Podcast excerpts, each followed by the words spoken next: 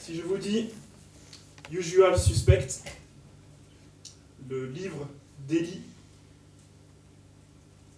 Les rivières pourpres, Fight Club, Le village, L'effet papillon, So, Sixième sens, est-ce que vous voyez un peu le point commun entre tous ces grands titres du cinéma Le twist ending. Qu'est-ce que c'est le twist ending? C'est une figure du cinéma qui consiste en une fin imprévisible qui bouleverse complètement le sens et la lecture de toute l'intrigue. En fait, quand vous regardez ce genre de film, vous savez qu'il se passe quelque chose, il y a quelque chose de louche au fur et à mesure de l'histoire, mais c'est seulement à la fin que vous découvrez, par exemple, que depuis le départ, le héros que vous suivez depuis 1h30 était aveugle. Et ça change complètement tout le cours de ce que vous venez de voir, tout prend son sens. Vous avez qu'une envie, c'est de revoir le film. Alors certains vous diront que cette figure du cinéma, le twist ending, elle a été remise au goût du jour avec ce film, Usual Suspect. Mais en fait, vous avez sous les yeux ce matin le plus beau twist ending de l'histoire du monde. Si vous avez aimé le scénario de Sixième Sens, si l'identité de Kaiser Soze vous a surpris à la fin du Usual Suspect, attendez de voir la fin surprenante de notre texte ce matin dans le récit de la vie, de la mort et de la résurrection de Jésus de Nazareth. Et si vous suivez notre série dans l'Évangile selon Marc, même depuis peu, c'est facile pour vous de savoir que Marc, l'auteur de notre texte, fait tout ce qui est en son pouvoir pour nous montrer que Jésus est le Messie, notre manière de le dire, le Christ, ce roi qui est envoyé par Dieu et qui demande aux hommes de vivre en conséquence de sa royauté, de renoncer à eux-mêmes, de porter leur croix et de le suivre. La semaine passée, on a vu Jésus qui était arrêté et il a dû comparaître dans un procès truqué devant les autorités religieuses de l'époque. C'était le chapitre 14. Il a été inculpé pour blasphème. Pourquoi? Parce que chapitre 14, verset 62, il a clairement dit qu'il était le Messie, le Fils de Dieu béni, le Fils de l'homme. Chapitre 14, verset 62. Et dans ce passage, le thème de la royauté de Jésus, c'est pas terminé. On vient de le lire, souvenez-vous, Jésus est confronté à Pilate, qui représente le pouvoir romain. C'est un peu un face-à-face de roi qu'on a au début de notre texte ce matin. Et puis ensuite, verset 2, verset 9, verset 12, verset 18, on a toujours ce, mot qui revient, cette expression qui revient, roi des Juifs, roi des Juifs, roi des Juifs, roi des Juifs. Et même si c'est ironique, au cas où on n'aurait pas compris encore à la fin, dans les quatre derniers versets, on a ces éléments qui nous parlent de royauté, une couronne, soldats qui se prosternent et un habit de couleur pourpre. Mais ce qui est tout nouveau dans notre texte ce matin, c'est qu'on aborde le sujet de la vie personnelle, même s'il est imposé. Au moment du jugement politique, cette fois de Jésus, le jour même, quelques heures avant qu'il soit exécuté. Et donc on a sous les yeux trois personnes ou groupes de personnes qui doivent faire un choix.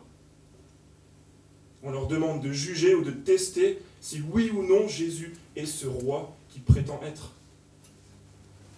Et ils vont devoir répondre de la même manière que la question nous est posée, à nous tous, à la fin de cet évangile. Est-ce que Jésus est ce roi? Est-ce qu'on peut vraiment croire ça même en 2017 Est-ce que c'est possible? Si vous regardez un peu plus près avec moi, on va juste voir la structure là. On a Pilate dans les cinq premiers versets, le préfet, le gouverneur romain, en majorité dans ces cinq premiers versets. On verra, c'est typiquement le gars qui est indécis. Et puis ensuite, la décision, euh, la réponse à cette question, est-ce que Jésus vraiment est ce roi qui prétend être, elle est euh, transmise à la foule dans les versets 6 à 15. Une foule, on va voir, qui est manipulée, qui fait des choix impersonnels sous le coup des émotions. Et ensuite, à la fin, dans les quatre derniers versets, cette fois-ci, on est en présence des soldats romains qui testent le mieux possible la capacité de Jésus d'être ce roi, le roi qui prétend être. Et ce qu'on va découvrir, malgré ces trois avis qui concordent, mais en fait c'est une scène invraisemblable, vraiment surprenante. L'ironie d'un homme qui est complètement muet, contre qui on s'acharne, mais qui est tranquillement vêtu d'un habit royal, une couronne sur la tête au milieu de ses ennemis, et qui est en train, sur le point d'accomplir le projet dont il parle depuis si longtemps, donner sa propre vie comme une rançon pour beaucoup. Et ça sera ça, l'ultime moment de son sacre. Plus personne ne peut l'arrêter.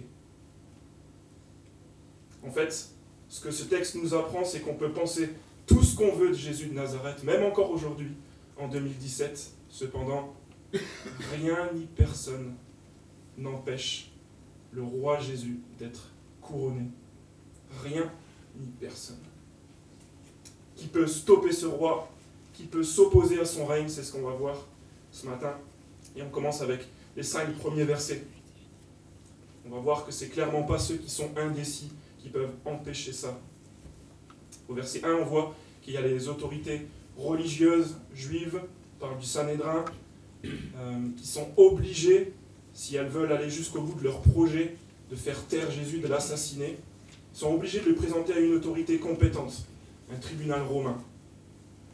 Et c'est comique parce que Pilate, il représente ce pouvoir, mais en fait, Marc, il nous présente une caricature, carrément. Je ne sais pas si vous avez remarqué, mais Pilate, malgré son statut, l'impression qu'on a de lui, c'est que c'est un peu un badaud qui passe par là. Quoi. Il est là par hasard, et on lui propose un sondage alors qu'il ne connaît rien du tout sur le, sujet. D'ailleurs, est-ce que vous vous souvenez de la dernière fois qu'on a entendu parler de Pilate dans cet évangile? Non? C'est normal parce qu'on n'en a jamais entendu parler. En fait, il fait une apparition furtive juste dans ce chapitre. C'est vraiment le gars, le gars qui passe par là, littéralement. Il n'a rien demandé à personne. Cette histoire, elle lui tombe dessus, malgré lui. Il est là au mauvais moment, au moment de la fête, et il n'avait rien demandé. On lui explique très sommairement ce qui est en train de se passer. Il est lui-même manipulé, il est censé juger au nom de Rome, mais il va juste poser une question comme ça, et puis basta. Regardez, verset 2, c'est les responsables qui lui servent le chef d'accusation sur un plateau, tout est arrangé, il n'y a plus qu'à signer au bas de la page. On, le présente comme étant Jésus, celui qui dit qu'il est le roi des Juifs. C'est une traduction de ce que Jésus a dit, chapitre 14, verset 62, encore une fois. En gros, ce que les responsables sont en train de dire, c'est que ce gars-là, il va être calife à la place du calife. C'est un rebelle. Il est dangereux pour Rome. Il faut faire quelque chose. Et remarquez qu'il se passe exactement la même chose qu'au chapitre 14. Jésus est muet. Il a passé la nuit entre les mains de ses ennemis. Il a été insulté, brimé déjà. Et il dit que le nécessaire. Il parle qu'une seule fois, c'est au verset 2. Et au verset 3, les chefs des prêtres portaient contre lui beaucoup d'accusations. Ce qu'on voit là, c'est qu'en fait, on va le voir encore clairement après, Pilate n'a rien contre Jésus. Ses vrais accusateurs, c'est ceux du verset 1, principaux sacrificateurs, les anciens, les scribes, les Sanhédrin. En fait, c'est pas Rome qui est en danger, c'est eux qui sont en danger. Et c'est vraiment comique, parce que quand on se souvient de ce que Jésus a dit à propos du pouvoir de Rome au chapitre 12, vous vous souvenez, rendez à César ce qui est à César et à Dieu ce qui est à Dieu. Jésus n'a pas du tout les prétentions qu'on est en train de lui donner. Verset 4, Pilate là, il pose la, la seule question qu'il qui, va poser à Jésus. Donc l'échange et l'investigation, c'est vraiment sommaire entre ce qu'on lui a dit de Jésus et ce qu'il essaye de comprendre en fait, là, on est dans le strict minimum. Il ne peut pas donner d'avis, il ne connaît rien du tout. Et alors, au verset 5, là, c'est le pompon. Jésus ne répondit plus rien, ce qui étonna Pilate. C'est un peu comme si, là, on était dans le cœur de Pilate. On est dans ses émotions, on, sentirait presque son cœur battre, il est étonné. On peut traduire, il est admiratif C'est la même réaction qu'on a rencontrée avec les foules, chapitre 5, verset 20, chapitre 6, verset 51, chapitre 12, verset 17. Souvenez-vous, les foules, voient, Jésus, ils voient ce qu'il est en train de faire, et ils se disent, mais c'est incroyable, c'est qui ce gars? Le problème, c'est que son prochain étonnement à Pilate, il aura lieu au verset 44, qu'on n'a pas encore lu, qu'on verra la semaine prochaine, au moment où on lui annonce que Jésus est déjà mort. Donc à ce stade, Pilate, il est indécis.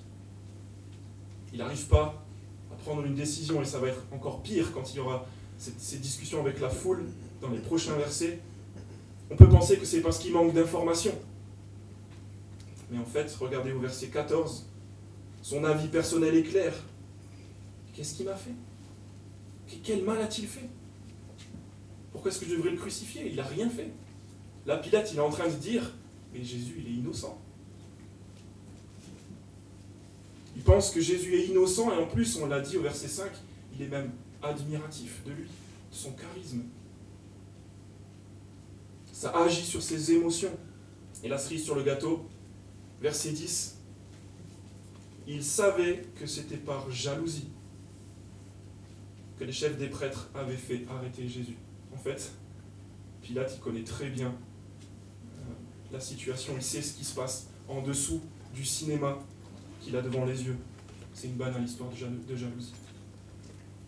On peut penser qu'en évitant de se prononcer, Pilate il reste en dehors de toute cette affaire. D'ailleurs, c'est ce qu'il essaye de faire. Je pense verset 9, verset 12, c'est assez, assez clair. Verset 9, verset 9, il essaye de relâcher Jésus. Il ne veut pas avoir de problème avec ça. Euh, verset 9, je le lis. Voulez-vous que je vous relâche? Le roi des Juifs Il tend la perche à la foule. Verset 12, c'est encore plus clair. Que voulez-vous donc que je fasse de celui que vous appelez le roi des Juifs? C'est votre problème, c'est votre histoire. Qu'est-ce que vous voulez faire, vous? J'ai rien à voir là-dedans. Mais même en étant indécis, en voulant rester en dehors de cette affaire, en cultivant le plus possible la distance, en fait, Pilate se révèle être un des maillons essentiels de l'horreur et de l'injustice qui est sur le point de se produire. En voulant rester neutre, il se place du côté des bourreaux. Et il en est même leur chef. On peut penser aujourd'hui, en 2017, que l'agnosticisme, le relativisme, ces idées que oui, il doit y avoir un Dieu, peu importe si on appelle ça vraiment Dieu, qui il est, ou quoi que ce soit, il y a quelque chose. Et puis, il n'y a pas besoin d'aller très très loin, de définir vraiment, parce que euh, tout le monde a un peu un morceau de la vérité. On devrait tous tout mettre dans une grande boîte et essayer de voir ce que ça donne. Il faut essayer de rester le plus loin possible des, des précisions. Il ne faudrait pas trop trop se mouiller. Oui, c'est sûr, Jésus, c'est quelqu'un de charismatique. On le voit encore ce matin. C'est un grand leader. Il est courageux. Et il dit des choses tellement belles. Peut-être même que ça nous étonne, ça agit sur nos émotions, comme à Pilate. Et de là à savoir si je lui offre ma vie, si vraiment il est ce roi qui dit être, que je devrais vivre en conséquence, alors là je préfère pas me prononcer. Cocher la case, ne se prononce pas. Les amis, si vous suivez cette série depuis peut-être le début, depuis le mois de septembre dans l'évangile de Marc, et je vais vous demander ce matin de sortir de cette posture de l'indécision. On a vu que c'est cette posture-là qui caractérise ceux qui participent au meurtre de Jésus sans avoir besoin de bouger. Et aujourd'hui, ça peut être le jour où vous reconnaissez l'évidence et où vous acceptez que Jésus règne sur votre propre vie parce que vous mettez votre confiance en lui. Et c'est maintenant ou peut-être jamais. Mais plus que tout, n'imitez pas Pilate. On a vu verset 9, verset 12, lui s'est résilié à laisser la foule choisir à sa place. En fait, l'issue, elle est trop importante pour que ce soit quelqu'un qui réponde à notre place. Pilate a beau être indécis, à la fin, on verra que ça ne change rien à l'évidence qui est en train de se produire. Donc à partir du verset 6, Jésus passe des mains de Pilate aux mains de la foule, on va le voir. La foule, c'est la majorité. C'est un peu le consensus commun. Et Marc, au verset 6, il nous introduit d'abord cette tradition de l'amnistie pour qu'on comprenne la situation. Au verset 7, il nous présente Barabbas, un héros, un libérateur national qui est le complet opposé de Jésus. Barabbas, c'est certainement la contraction de Bar, Abba, le fils du Père. Et ce fils du Père-là, il est complètement différent du fils de Dieu le Père. Il a un projet quasi similaire, mais des méthodes radicalement opposées, contraires. On voit qu'il était en prison. Et pourquoi? Pour meurtre, à cause d'une émeute. Verset 8, la foule, cette fois-ci, elle entre en scène, et au verset 10, on verra que le choix de la foule se porte sur ce sauveur qui est armé, Barabbas. Qu'est-ce que ça nous dit? C'est que euh, si on a à choisir entre deux fils du Père, forcément, on ne va pas euh, vers celui qui veut donner sa vie, qui peut paraître faible, on veut celui qui prend la vie des autres. C'est quelque chose qui, au fond chacun d'entre nous, on trouvera toujours des alternatives à Jésus, en fait. Au fond de chacun d'entre nous aussi, il y a ce désir de nous créer, de nous choisir un sauveur à notre convenance, un Dieu à notre image. On entend peut-être ces phrases, je ne suis pas très croyant, mais si j'avais à choisir, moi, ce qui me correspondrait, ce serait plutôt quelque chose comme le bouddhisme, ou voilà, je me sentirais bien là-dedans. On voudrait pouvoir choisir.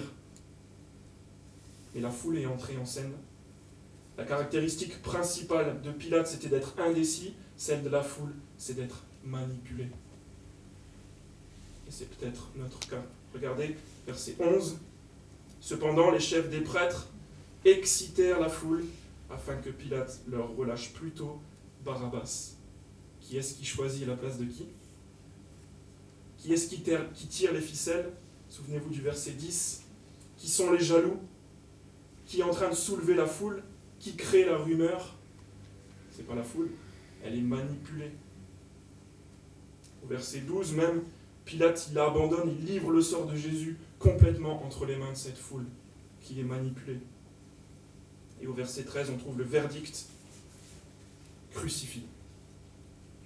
Ça peut nous paraître bizarre, mais c'était la peine qui était collée au chef d'accusation de, Jésus. Si vraiment il est un rebelle, il doit être crucifié. Il mérite la croix, et ça c'était un supplice qui était bien connu à l'époque. Et verset 15, la foule obtient euh, elle est satisfaite que Pilate cède à sa demande. Et en fait, elle a obtenu quelque chose qu'elle n'a même pas initié elle-même, pour laquelle peut-être elle n'a même pas réfléchi, pour lequel elle n'a peut-être même pas d'avis. On est un peu dans une arène de gladiateurs, il y a Pilate qui euh, baisse le pouce, et là la foule, la foule elle exulte, alors qu'elle est juste excitée par les responsables.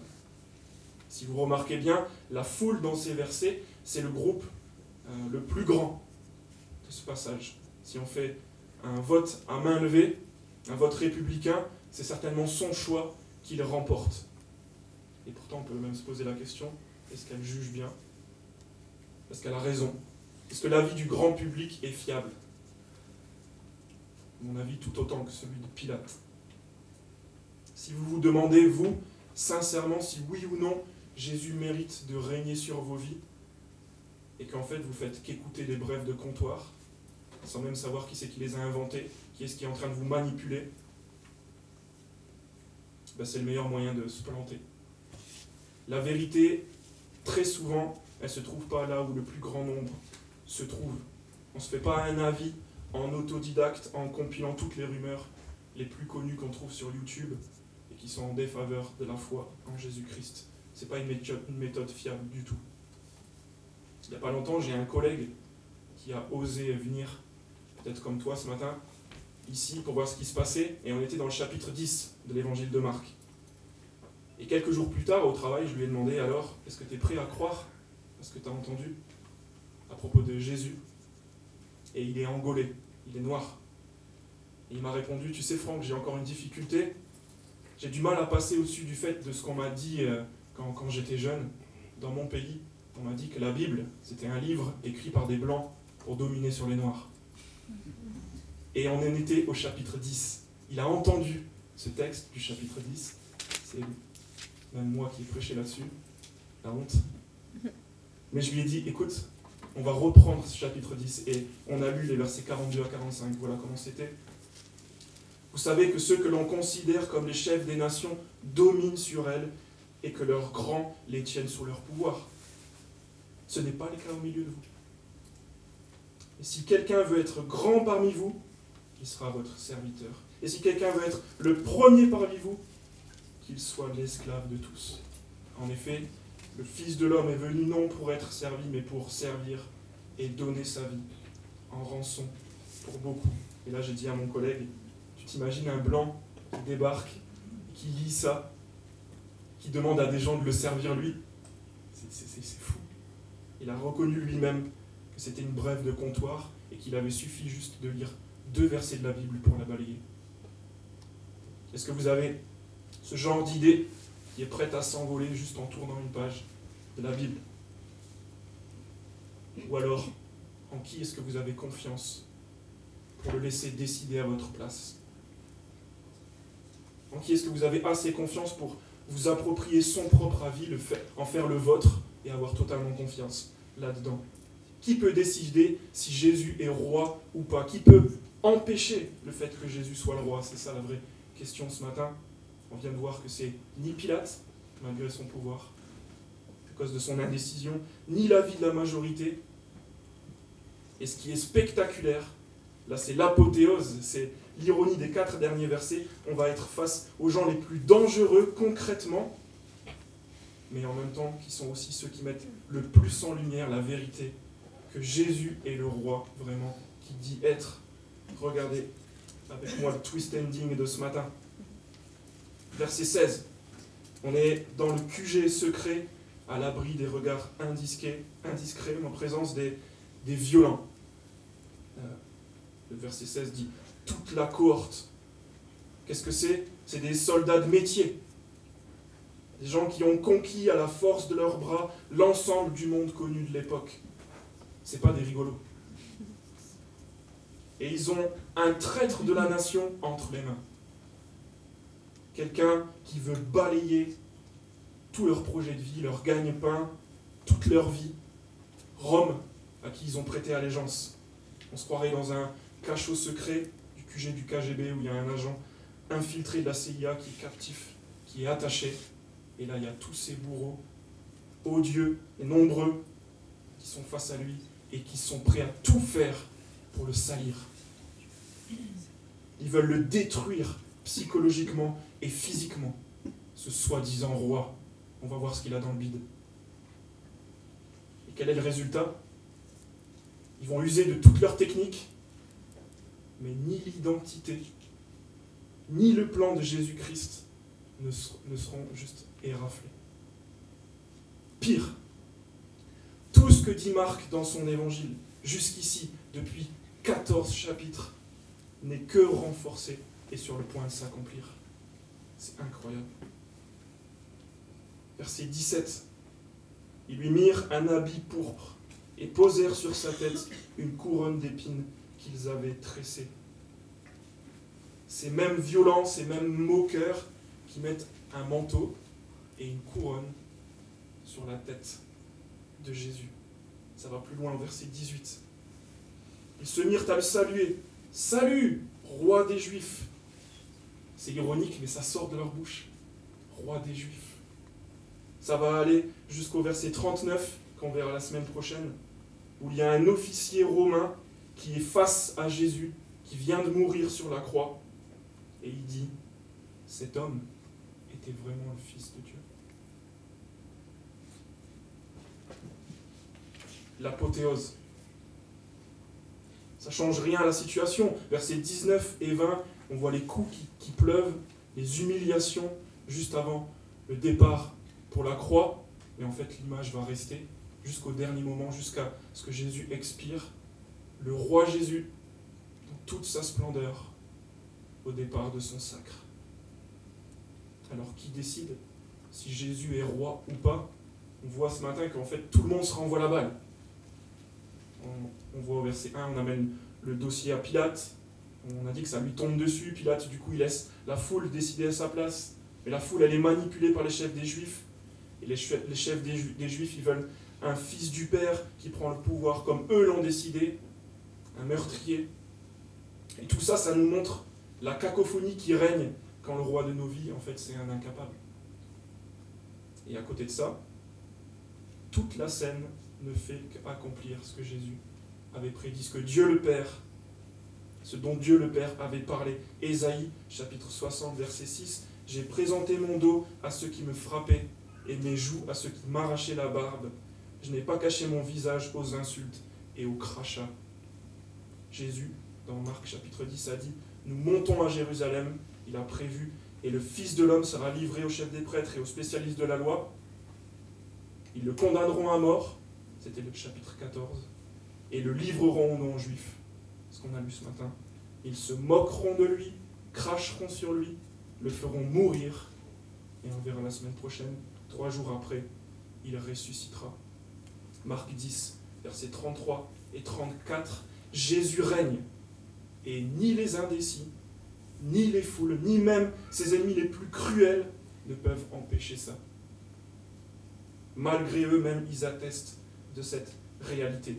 Et regardez bien, quelle énergie est-ce que ça demande à Jésus Il est presque absent. Il ne parle pas. Il n'agit pas. Son attitude, elle nous refait penser à la graine de moutarde du chapitre 4, insignifiante, et qui finit par donner un arbre plus grand que tous les autres. Ce fils du Père là, ce Jésus, il va tuer personne, contrairement à Barabbas, mais il va donner sa vie dans quelques heures pour sauver, sauver tous ceux qui acceptent de se placer sous son autorité bienveillante, l'autorité d'un homme qui contrôle tout et qui fait tout à merveille. Avec cette dernière partie, on a un très bon exemple de comment quelque chose d'horrible peut rendre gloire à Dieu et augmenter son honneur. C'est vraiment mystérieux, on se demande comment c'est possible, quel mécanisme est en route là, mais si on se demande par exemple comment la doctrine de l'enfer, le cancer, le péché, ça peut rendre gloire à Dieu, c'est trop bizarre. Ça paraît complètement contradictoire. Et regardez l'acharnement des soldats et le résultat. Ce que je veux dire, c'est que cet épisode, cet épisode-là, spécialement les quatre derniers versets, il entame sérieusement notre vision dualiste du monde où il y, a, il y aurait deux forces qui s'affrontent à armes égales dans une lutte dont l'issue est encore inconnue, le bien, le mal, le blanc, le noir, le yin, le yang. Il y a les tortures et les humiliations, on le voit, qui servent ironiquement le décret de Dieu concernant son Fils. Tout va dans le même sens. Il n'y a pas deux forces, il n'y en a qu'une. Il n'y a pas de crainte à avoir donc concernant l'issue de nos, de nos élections bientôt, ni l'avancée du pseudo euh, euh, nouvel ordre mondial. Posez-vous la question. Qu'est-ce qui pourrait détrôner Jésus? En tout cas, ni les indécis, ni les foules, ni même les opposants les plus violents. Et peut-être que ce matin, on t'a traîné un peu jusqu'ici, et toi, en fait, à l'intérieur de toi, tu es farouchement opposé à Jésus. Qu'est-ce que, Qu'est-ce que ce texte change? Ben rien. Jésus reste le roi qu'il a dit être. Ce texte, c'est aussi un gros encouragement face à ceux qui font tout ce qu'ils peuvent pour détruire le christianisme et même détruire, salir les chrétiens. Souvenez-vous, vous qui êtes chrétiens, regardez le livre des actes, c'est dans ce contexte-là la bonne nouvelle de Jésus-Christ a pris le plus d'ampleur. Pensez aussi à tous ceux et tout ce qui est fait par ceux qui, qui ont le pouvoir, ceux qu'on pense les puissants aujourd'hui, nos universitaires, ceux qui obtiennent des diplômes et qui découpent la Bible pour la déconstruire, qui s'acharnent pour en éliminer la substance, et au final qui font avancer des théories qui tombent avec les années qui passent, et le roi Jésus qui reste là où il est, dans sa gloire. Pour les chrétiens, enfin, ce texte, c'est une invitation pour nous tous à apprécier le tour de main de Dieu. En fait, le propre d'un bon twist ending, c'est que ça fait effet au premier visionnage. Et c'est possible de se refaire le film une seconde fois et de voir ça de plus en plus près, ce qu'on n'a pas réussi à voir du premier coup d'œil, parce que l'Évangile mérite toute notre attention et notre passion, tellement c'est magnifique. Peut-être vous abordez euh, les deux, trois prochains cultes qui arrivent euh, avec cette idée de Pâques en disant oui c'est bon, je connais, j'ai déjà lu plusieurs fois, j'ai déjà vécu plusieurs Pâques. Est-ce que vous avez conscience que vraiment ça peut changer quelque chose? Regardez ce qui s'est passé peut-être dans vos vies avec les 14 chapitres qu'on vient de faire de l'évangile de Marc. Est-ce que ça vous a rien fait? Est-ce que ça n'a rien changé dans vos vies, dans vos groupes PEPS? On conclut qui peut empêcher le fait que Jésus soit roi On vient de le voir. Rien, une personne. Peu importe même notre avis personnel, le bulldozer est en marche. On va y arriver dans les prochaines semaines. Qui peut le stopper? Pas les indécis. On peut même s'y mettre à plusieurs. C'est pas la majorité qui aura raison. On peut être très violent, on peut s'y prendre avec force. Ça ne changera rien du tout. Juste, est-ce qu'on est tous prêts? À reconnaître cette évidence de la royauté de Jésus et de son autorité sur nos vies.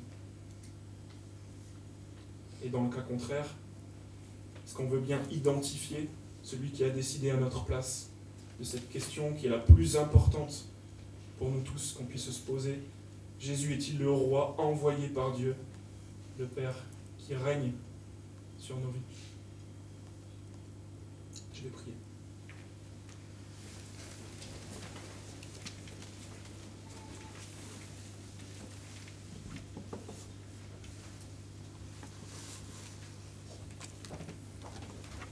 Père, on veut te dire merci pour cet encouragement ce matin, de voir que rien ni personne ne peut s'opposer à ton règne bienveillant. Et si euh, on était tombé dans ce piège de croire une chose pareille, on veut te demander maintenant l'humilité nécessaire pour reconnaître l'identité et la mission de ton Fils Jésus. Ce matin, on te demande de, nous convaincre par ton esprit de l'urgence de, sortir de l'indécision, de, nos idées préconçues, des jugements hâtifs, ou même de notre opposition. On te demande de nous accorder de répondre à l'appel de ta parole, à changer de comportement et à croire cette bonne nouvelle de la venue de ton Fils pour nous sauver. Prépare nos cœurs, s'il te plaît, Père, alors qu'on s'approche de ce souvenir euh, historique du sacrifice de Jésus et de sa résurrection pour qu'on sache tous apprécier ce que tu as fait pour nous et, vivre en conséquence. Et donne-nous la capacité surnaturelle euh, à faire ce que Jésus nous a demandé, de renoncer à nous-mêmes et de, le suivre. Lui qui est notre Sauveur, notre Roi, c'est en son nom qu'on te prie, au nom de Jésus, le Christ, le Fils du Dieu béni.